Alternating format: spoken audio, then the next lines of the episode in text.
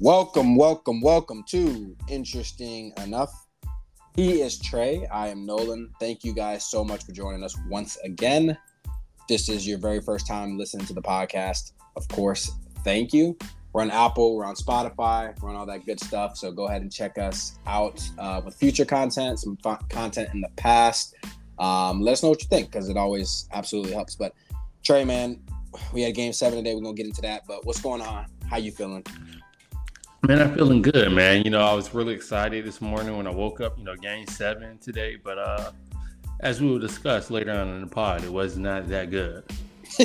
yeah, man, it wasn't great. I mean, we got a lot to get into. Obviously, we'll get into game seven. We'll get into uh, some of the playoff stuff. Trey, Trey uh, we were actually watching it basically simultaneously, so we had a lot of thoughts on that. But we woke up this morning, Trey, and I'm talking to you actually live and we see the actually no, you texted, I think it was. You texted this morning yeah. the Ja Morant news. And obviously we talked about Ja Morant a lot on the podcast. So everyone knows kind of the situations he's been in um, lately. Um, well, I guess it shouldn't be as current. This is a couple months back, you know, with the, the gun issue, this and that. Long story short, Trey texted this this article in our group message. And I, I first thing I thought was okay, this has to be like something about the old situation, maybe just like some new details. So I'm like, okay, so I click on it, and then I'm like, it, it's the dates, you know, today and stuff like that, and I'm like, well, what's going on? And then I actually read it, and I'm like, this can't be true. Like, this can't actually be true that this is happening. So then, of course, it has a video. I click on the video, see what everybody's talking about, and I, I'm just honestly in shock. Like, I don't really have too many much too many words to even say about it. So I just can't believe there's something that's actually happening. I don't know. I want to know what your thought was when you first saw the article because you said it to me, so I don't want to know what you thought right away. So when I first saw it, I'm thinking, why are they still talking about this? I'm kind of like, as you and I discussed earlier, like I'm starting to believe like maybe they had some new evidence in the first incident I think that he had in a strip club where he was flashing a gun. I'm like, maybe something new has arisen. Maybe right. the police, for whatever re- reason, are wanting to reopen it, or reinvestigate it as an active case. And then I click on the article just out of curiosity, and I see that it was dated today's date, Sunday, May 14th, and that Ja Morant has again flashed a gun in Instagram Live. Now, I just want to say it's not the worst thing in the world you can do. There's plenty of athletes that have done worse. But my main issue is you just got in trouble for this same exact thing flashing a gun in public. And here you go again. You haven't learned anything. You're probably going to lose all your sponsorships. I actually do like you. Like I like watching you as a player. And aside of some of the foolishness, you do really seem like a really cool guy to be around. But like you, you're hard headed. Like I don't know who you hang. I don't know who you hang out with. I don't know if they're a bad influence on you, or maybe it's vice versa. Maybe you're the bad influence on them. But something's got to change because at this point, you like you're you're literally throwing away your career. Yeah, I mean, it's so tough, and of course, if you haven't seen it by now, Ja Morant was on basically on Instagram Live. It looks like it was his friend's Instagram Live. They were in a car. They were just doing what guys do, you know, rapping to a song that was on the radio, whatever, and they're rapping it. And it's a very for a quick second, Ja Morant appears to flash a gun, kind of similar to the previous video. Now, the, the difference with this one is right away they slapped the phone down. I don't know who does it, if it's Ja or if it's Homeboy, but they slapped it down right away. But of course, somebody was hating, like we talked about. Somebody took a still frame of that and sent that off, and that's kind of how we got it here. And obviously, just to update the the Memphis Grizzlies have suspended him. I think it definitely now we don't know how long that happened.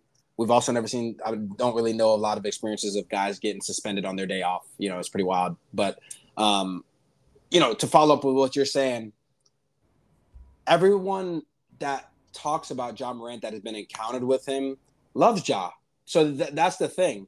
Like, so it's very disappointing and, and, even hurtful as just, you know, particularly in our community, but just in general, as a guy that can be one of the faces of the leagues to continue making these mistakes. Now, I, for me, it comes down to, to things that are very simple, Trey. So I look at it two ways. I mean, is Ja Morant the guy that is essentially not listening to people when they are giving him guidance and just ignoring them? or is he just not getting guidance from people that are around him at all? I, I think it can only go two ways here. None of us actually know because we're not around Ja. And I don't know which situation would be better or worse, but either way, it's got to be corrected. And I have a feeling the last time we talked about this, we had stated, like, hey, how's this guy going to make these corrections? And we both felt like the little week hiatus that he took with Memphis and coming back from going to Florida and stuff was was pretty a PR thing, pretty much a sham, a sham there, right? We can just call that what it is. It didn't. Yeah, call like, it what it, it is. Call it spade spade. Right. If you're gonna say the issues that he had were that tremendous, where he had to find difficult, he had difficulties coping with stress and was trying to find solutions. Are you telling me he found it in a week? I, I got questions about that. But now you get to this: Are these same issues reoccurring, or do we not care about these issues? Like, what's kind of going on here? Like, that's the part to me that's the scariest. I think it's just a little bit about not caring. I mean, I think the first time he got in these issues, I find it hard to believe with all the turmoil that it caused, all the public pressure that he didn't receive some kind of good guidance, some kind of good tips on how to move forward and how to, you know, not be involved in any kind of situations of this in the future. But here yeah. he is doing it again. So, like, I think it's just a matter of him not listening and I think um, part of that reason it might be that he just really didn't get, you know, he, he got a slap on the wrist last time because I don't even think he ever got an. I cannot remember, but did he ever even get an official NBA suspension? I remember he, the team just had him away for a couple of games. Yeah, so he got the he, he was, got the eight game suspension. He got okay, the, that's what it was. Eight games. Yeah. Mm-hmm. Let, let me tell you something. The NBA season is 82 games long. Eight games is nothing. So I think it was just really a slap on the wrist. And I don't really think that he learned anything from it. I think, you know, he had the interview with Jalen Rose.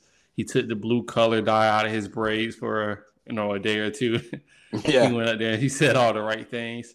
And then I think he knew he, eventually he could go back to doing whatever it is that he wanted to do. Because when you're really, really talented at a sport, you know, people are always going to gravitate to you and they're going to let you get away with things that others don't and I think he just he's grown accustomed to that.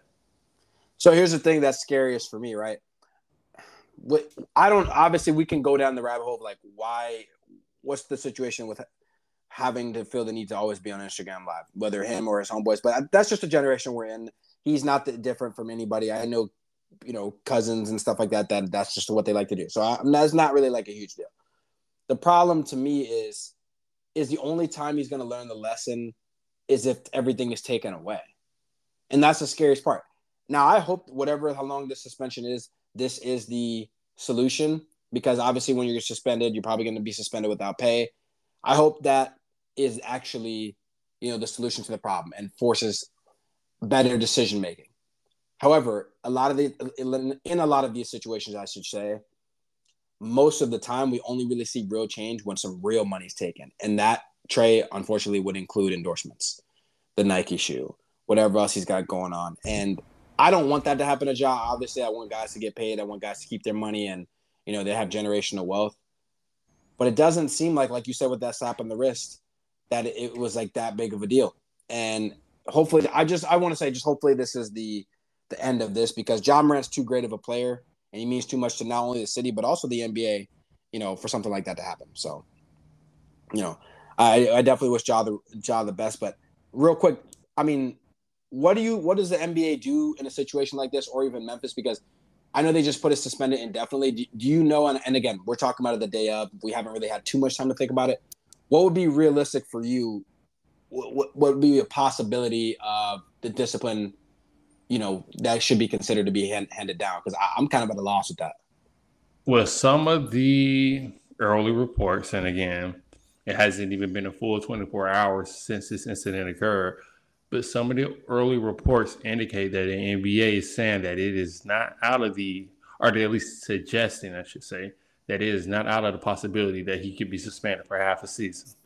Wow. Uh, that's a lot. That's a lot. Yeah, for, that's a lot for a non-crime. Yeah, it is, and it seems kind of stiff. But I think the issue is that he has these two gun incidents, but then he also has the security at the mall incident. He also has the beating, allegedly beating up a teenager at his house.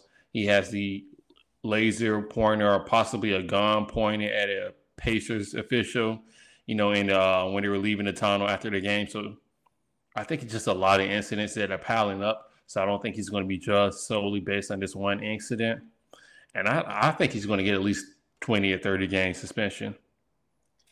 Well, let's certainly hope not, man. But we're gonna keep it. We're gonna keep in touch with that. But that was, you know, before Game Seven. But let's get into actually some Game Seven, some actual news we have. Boston Celtics, they got a date with the Heat on Wednesday night. They won Game Seven. Philly got blown out. I mean, there's a lot of directions we can go with this. As basically every time we have a topic, I basically always say that. But Trey, we're watching the game, and you literally said it to me watching the game. Sec, I think some way midway through the second quarter, you're like, "Yo, this is a great game." Like, you know what I mean? Like we had shots going back and forth. You know, Celtics throw a punch, Sixers throw a punch back, vice versa, back and forth. We're like, "Yo, this is this is what we want. This is Game Seven. This is what we want." And then all of a sudden, in the third quarter, the Celtics just punched the gas, and I think went on what the twenty-five to three run, and all of a sudden, in the blink of an eye, it's four minutes span, and, and it's not even a game anymore. So I just don't know what happened. And I think we probably expected the Celtics to win, but how did the Sixers let it get this bad? I, you know, I'm at a loss of words about what happened. You know, we were, uh, we like you said, we were kind of almost watching it simultaneously today. I go downstairs to get some laundry out. I come back upstairs they are losing by 15 points at this t- at this time. This is after halftime. Yeah. I'm just like, what happened? I proceed to watch like another 20, maybe 30 minutes of the game. And it just looked like the Sixers, like they were they were listless, they were lifeless. Like it didn't look like Harden had any fight. He was passing up open shots. He was passing up what lit, appeared to me open layups, a la Ben Simmons. Joel Embiid, he wasn't seemed like he was trying to play with any kind of force. He wasn't really trying to get down low on the block. It looked like he was letting Al Horford and Robert Williams push him all the way off the block to the three point line. Like he just, it really looked like as a team, as a collective, that they didn't care. And it looked like their best player, the player that had the most heart today, was Tobias Harris. And you and I both know that's the issue. If that's if he's going to be your best player, right? I saw that all throughout Orlando's years, and trust me, we didn't go anywhere. Right, right. I, I want to say this. So I just I'm gonna give a couple of takeaways just so I have overall from the game.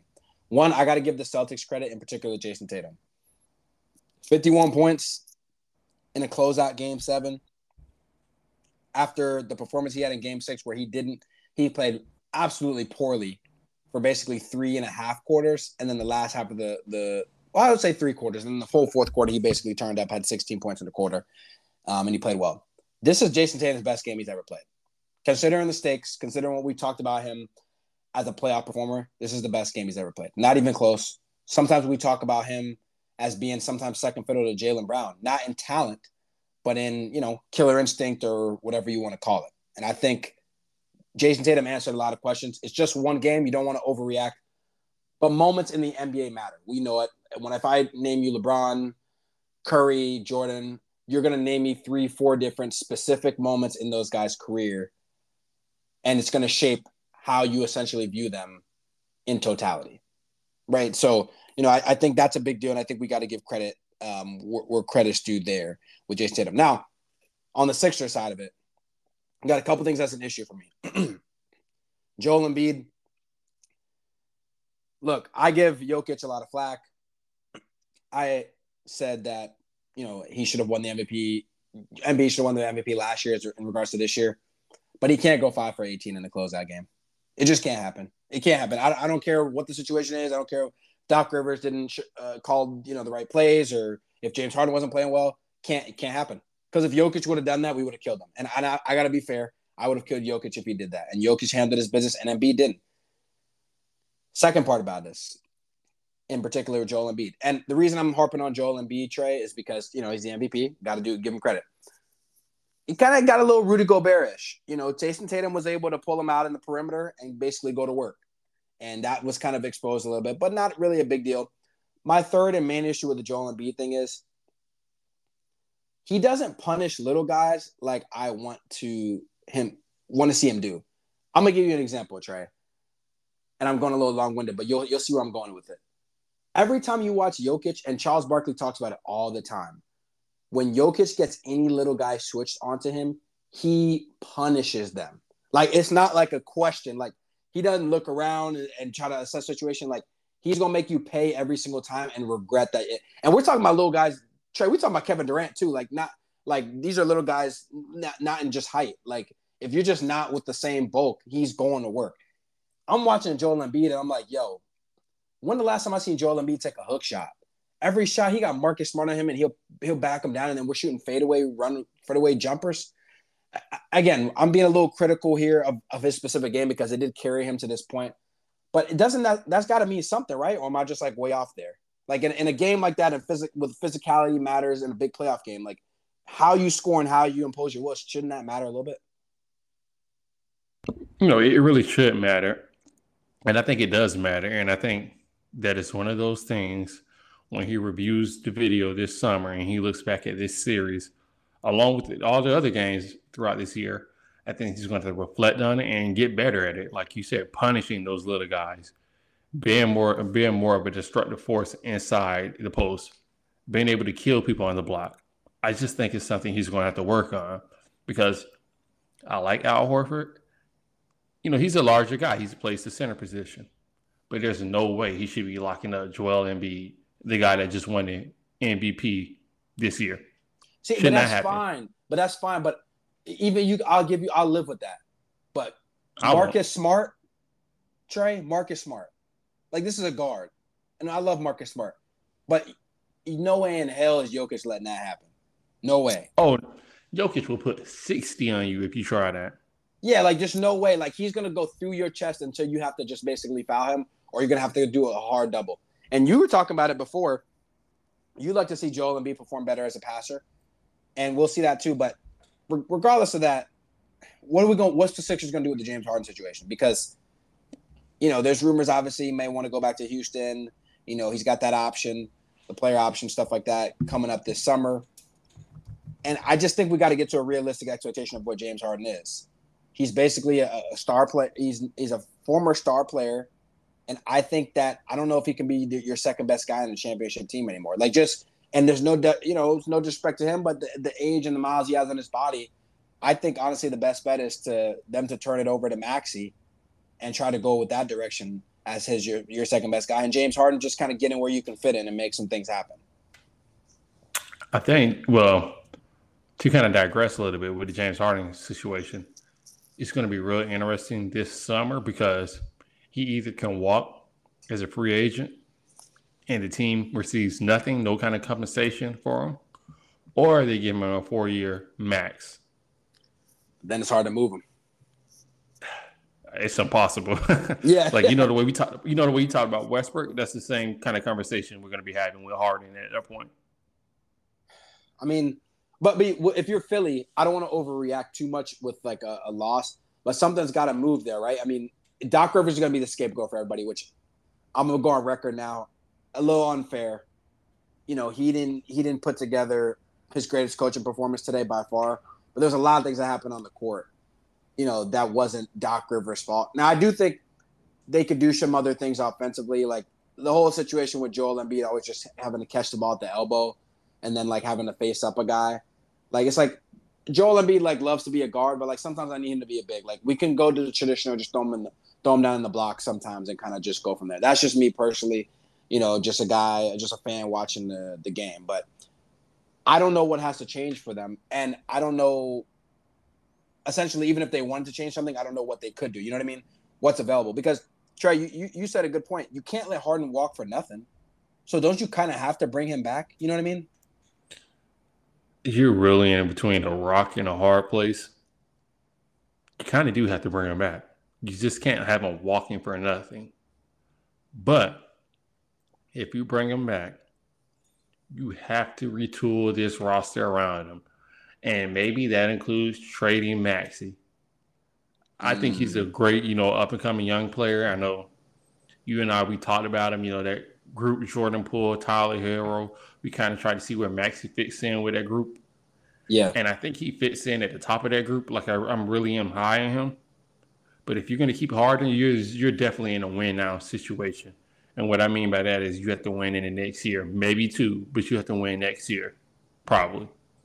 I think you trade uh, Maxey, you trade Tobias Harris, and you try to get the best pieces you can around them. All out what the Lakers did this year with LeBron James and Anthony Davis by bringing in D'Angelo Russell, Rui Hachimura, and um, Vanderbilt.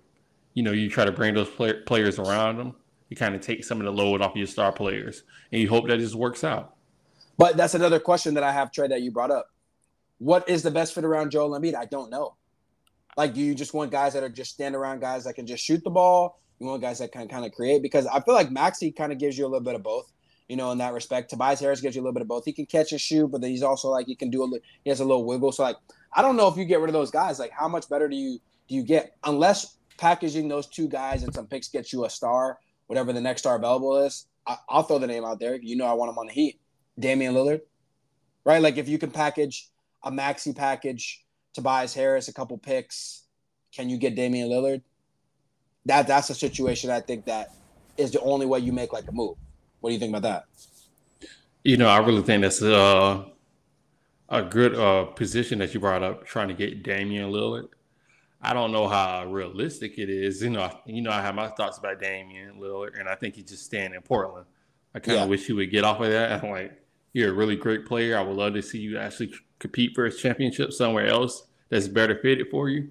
But nonetheless, I just don't know how realistic that is for Philadelphia. I think Phil is kind of stuck. Like they tried yeah. everything. They had Jimmy Butler. They had Ben Simmons. They wasted. I don't want to say wasted, but they used the pick on Markelle Fultz. None of these names that I mentioned worked out with them. I just yeah. don't know what else you can do. Well, yeah, I mean, it's a long summer. We got a, lot, a long summer to talk about Philly, so I'll leave that kind of where that's at. I do want to touch on the Celtics though, going forward with the Heat. This is a rematch of last year. Obviously, Celtics have home court advantage this time around. The Heat being the eight seed. Just early thoughts on that series. You know, Monday morning quarterback style. Like, what, what are you looking forward to most in the series? I'm not really even going to ask you to give a prediction right now. If you want to, go ahead. But just what what are you thinking series wise before I become a homer? Um, you know, I, I think this is going to be a really physical series. I think it's going to be kind of similar to what we saw uh, possibly with the Miami Heat and New York Knicks in the sense that it won't be like 130 point games, like it's 130 to 128. I think the games are going to float around like the high 90s, the low 100s as far as score wise.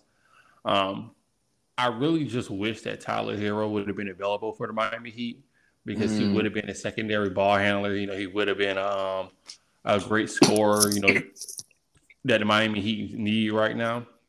Right now, their main scorer is Jimmy Butler, and then you're just looking for whoever's going to step up next. So that leaves me a, um, a little bit concerned.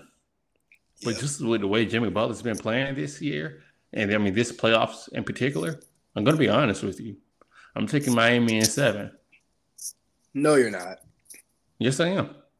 And Boston's been inconsistent, and I don't think you can get away with that with Philly, but I don't think Miami's going to let you off the hook playing inconsistent. Like they're going to make you pay. Like you're not going to have a game one where Harden's, you know, going mm crazy, but then nobody. I mean, well, Harden's going crazy. They win a game one, and then all of a sudden they take their foot off the gas, and now it's just a one-one series at the Boston won game two. I don't think you're going to have that. If Miami smells blood, if they're able to win game one in that manner, they're going to win game two. Yeah. Well, you made it easy for me. You know, I'm obviously picking the Heat. I mean, that's not Excuse me. That's oh shocker, shocker there.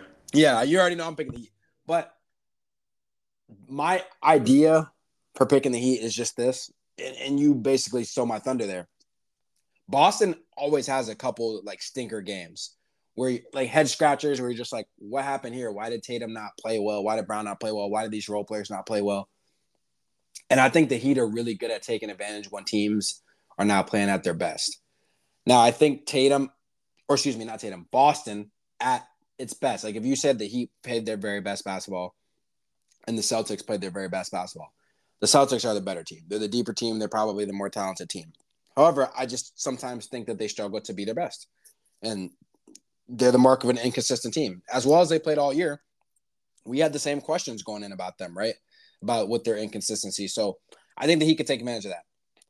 The only scary part for me is, like you said before, the Tyler Herro piece is going to be huge. Not having him because he's another guy that the Heat every game, not just in the playoffs in the regular season. As a Heat fan, there's just we good we can go four or five minutes where it looks almost impossible to get a bucket. I mean, it's the most ridiculous thing ever. Like sometimes the offense is just so bad, and Tyler Herro can kind of bail you out of those situations, and you don't have that. And then the second part is not as popular, but the Victor Oladipo piece.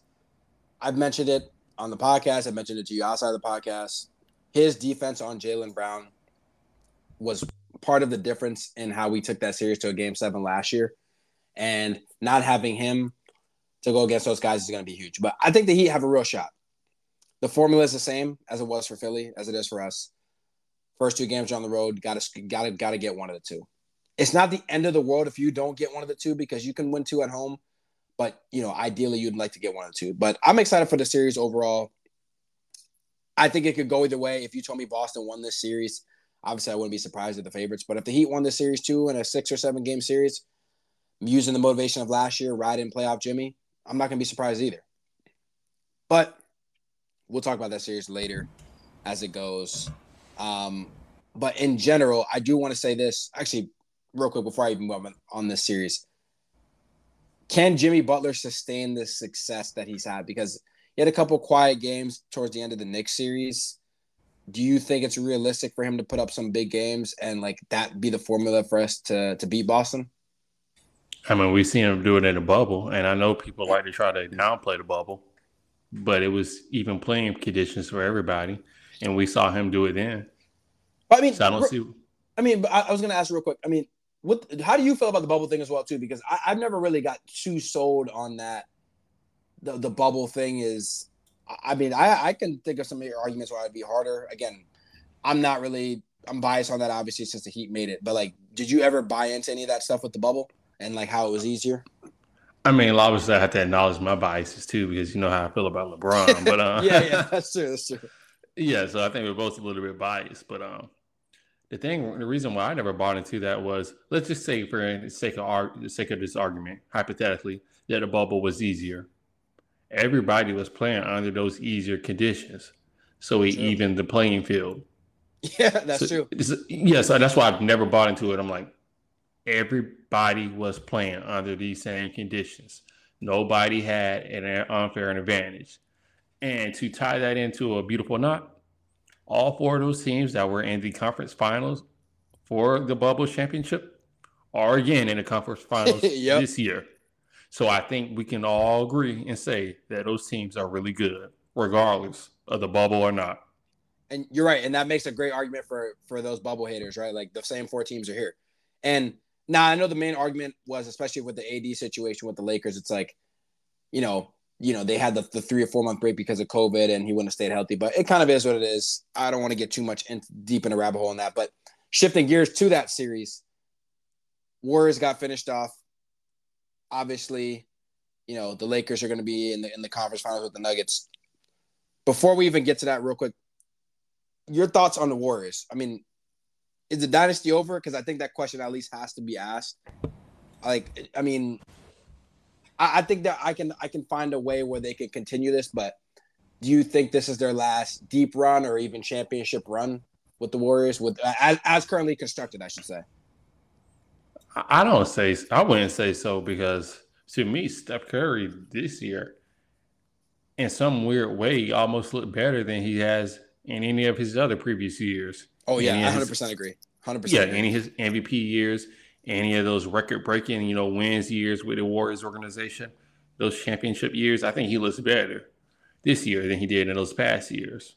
Now, what I will say is that I think they're going to have to retool this roster, and I don't think the dynasty's over. But I don't. It wouldn't be a shock to me if Draymond or Klay Thompson, if one of those key pieces is not there next year. I think uh, we all know Draymond's uh, incident where he punched one of his teammates earlier this year uh, before the season, and I think that got him off to a rocky start.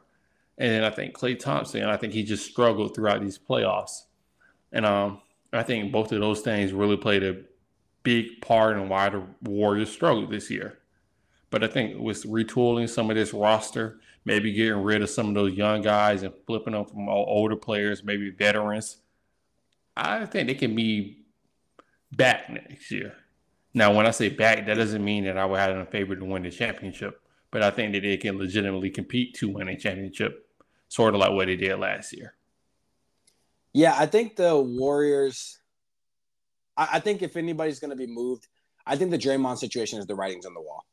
You know, he talked about it even on his podcast. Uh, you know, shortly after the punch thing happened, he's always butted heads with Steve Kerr. Outside of that, you know, that punch thing changed a lot of dynamics for that team, whether we want to like acknowledge it or not. Chemistry wasn't there. It just wasn't there. You can kind of feel it. I think the guys felt it too. I don't think the chemistry with that current squad as constructed will ever be the same. But I do think that they can win a lot of games and, and really compete. You know, now the Draymond situation is how much money is he going to command on the market? You know, how much, how valuable is, is he to another team? I, I'm, I know, I'm certain that he realizes his value to this team and he may be more valuable to the Golden State Warriors and probably any other team, but he may just also want to get a bag. Then you got the Klay Thompson piece. I'm not really too worried about him too much because he did have an excellent year this year, coming back first full year from injury. And I know he struggled in the playoffs. Game six Klay was pretty horrible, but I, I can kind of live with that. So my whole thing is like the Jordan Poole situation, like paying that guy 110 million or whatever it was, and not getting him to perform, and then doing the whole thing with the young guys and it really not really panning out with the Moses Moody and Kuminga situation. A lot of that stuff, that's going to be the main thing for the Warriors. I'm looking at going forward. How do they retool this roster? And of course, I don't know if I missed you that you mentioned this, but of course, you know the CBA trade too is going to be a big part of this. You can't go into the luxury tax like you used to, and basically, you know, for people that are listening to this, without getting too complicated, the Warriors were able to construct their roster together financially because of just taking advantage of certain rules, and essentially, they're not going to be able to do that you know, going forward. So it, basically, long story short, they're not going to be able to pay as many guys as they used to big money. And Jordan Poole is already now one of the guys that's being paid big money, and Klay and Draymond are both coming up, and we know Steph Curry gets money. So that's going to be the situation they're kind of in, you know, kind of going forward. So we'll see what the Warriors do this offseason. Offseason of the NBA is always interesting, of course, but moving on to the Lakers, they took care of business. They're playing the Nuggets. What's your overall look on this series as well? Um, I think it's going to be a really competitive series. Um, if I had to pick a big man to match up with Jokic, I think Anthony Davis, the way he's looking now, would be at the top of the list.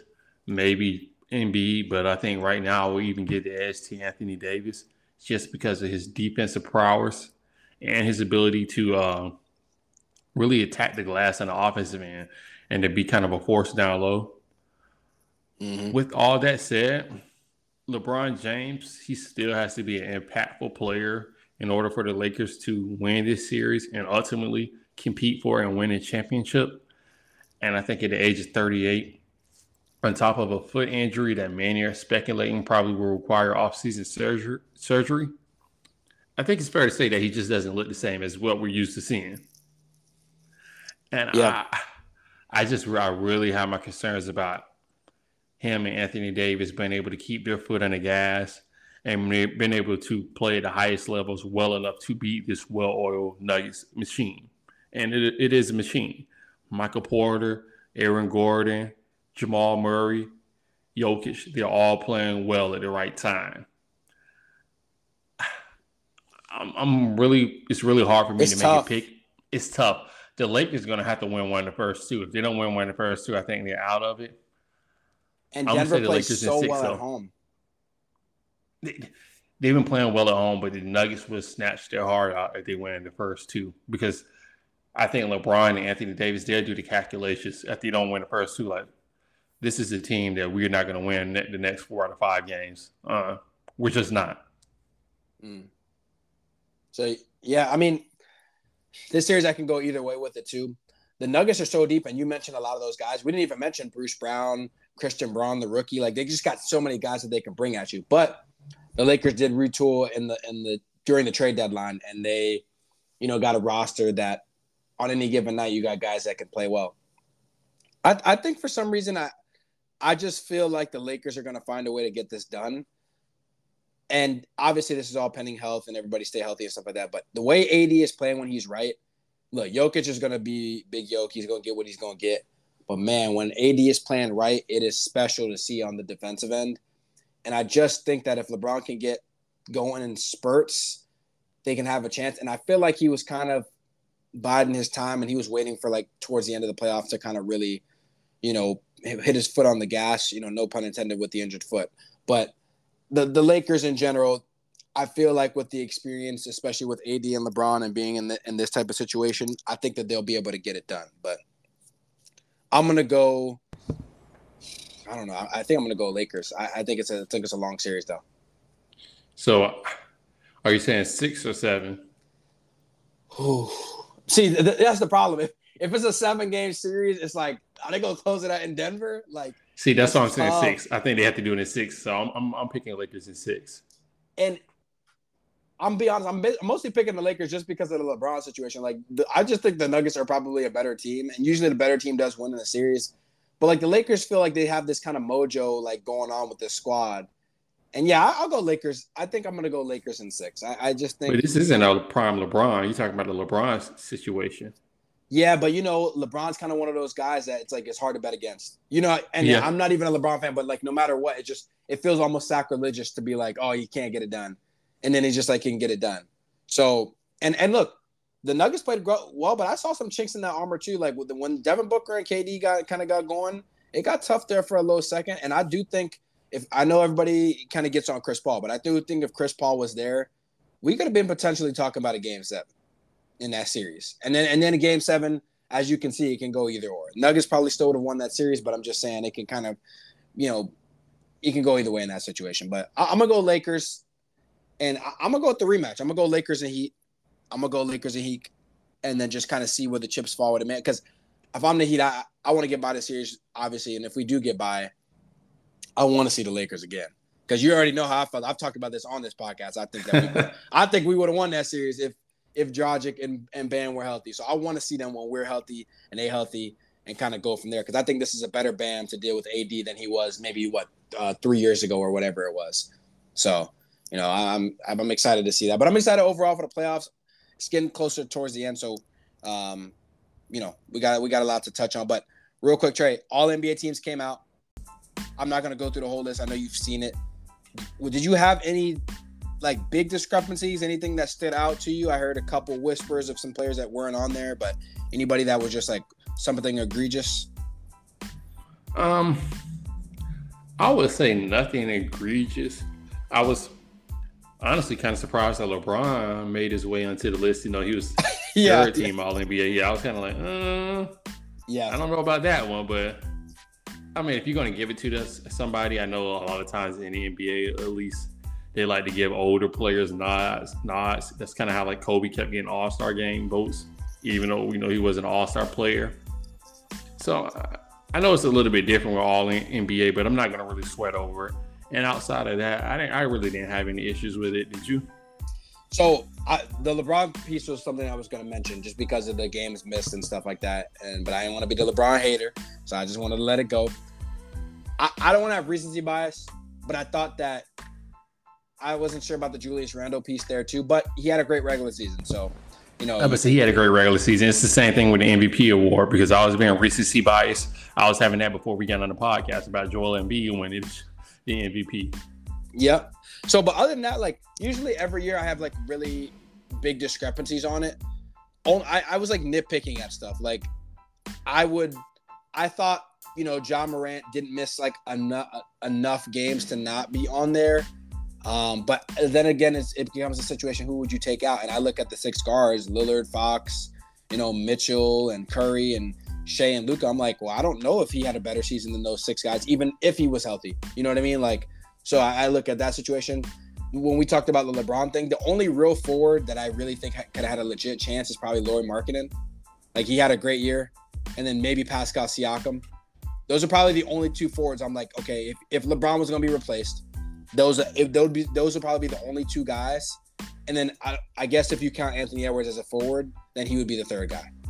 One so one of those three guys, if let's just say Anthony Edwards would have made it instead of LeBron, I would have been fine. Lauri Markkanen, I would have been fine. Siakam, I would have been fine. Anybody else, you know, you can kind of live with the centers. I think they did it all right. Those are the best three centers all year: and Embiid, Jokic, um, Sabonis. I love Bam, but Bam is, you know, those three guys had better years, and AD didn't play enough games. So I'm, I'm kind of cool with the list. Like that doesn't really happen every year. Like I was cool with the All Star this year. I was cool with the All NBA. But now next year, Trey, this list is gonna look completely different because now it's just gonna be positionless. So like I don't know if next year Sabonis makes the list because you don't have to have a slot for a center. You know what I mean? So we've talked about it, but I'm kind of gonna be sad to see it in a way because I do think those there's gonna be a lot of positions of guys that are not gonna make these teams that are really deserving because of what they do for their teams. You know what I mean? Yeah, but I'm excited about the positionless uh, All NBA because, again, as we discussed in the earlier pods, the All NBA vote, All NBA um, recognition is tied to a lot of these guys' contracts. For example, Jaylen Brown, if he didn't receive All NBA All NBA recognition this year, he could uh, he was going to lose eighty million dollars on his contract or his next contract. He wasn't going to be able to get the max. So I just think with uh, positionless uh, all NBA teams, it just makes it easier for like, let's say we have a year where we just had three really good guards, like Westbrook, Curry, and Damian Lillard, like we had three or four years ago. They can now all make the All NBA team without any worry about oh somebody's going to be left off, and then that's going to cause contractual issues down the line. Right. Yeah, I mean, I guess we'll have to see how it plays out next year because I feel like if it's a year where there's guard heavy. I just I don't know. I don't want to see a thing where 10 of the 15 guys are guards because I just think that will eliminate how important sometimes bigs are and how great they are in their in their positioning and vice versa. So that's my only real worry from it. But like like I said, it may be the best. And look, the NBA is always good to pivot, right? If it doesn't work out in a couple years, they'll just change it. They they they Adam Silver. We, we, we were joking about we were talking about David Stern earlier and the things that he wouldn't let go. Adam Silver is kind of cool, whatever. He's like, y'all want to do this? Let's do it. If y'all don't want to do it, we won't do it. Like it's it, it's, it's very very cut and dry for Adam Silver, so there's a lot of benefits to that. And trying new things is always a, a good thing as well. So, you know, we'll see how that goes. But anyway, I want to thank everybody so much for joining us once again. Um, like we always say, give us a like, subscribe on, you know, on Apple, we're on Spotify, YouTube, anywhere you can think of. We got a lot of content for you guys, of course, coming up. We're always going to give you a podcast um, to always listen to. And on the way out, of course, I will swing it, swing it to Trey. Um, again, guys, thank you so much for the like and supporting us uh, throughout the years. We really do appreciate it. Uh, we don't take it for granted. So again, we just want to thank you so much for uh, following us. And uh, until next week, peace. Peace.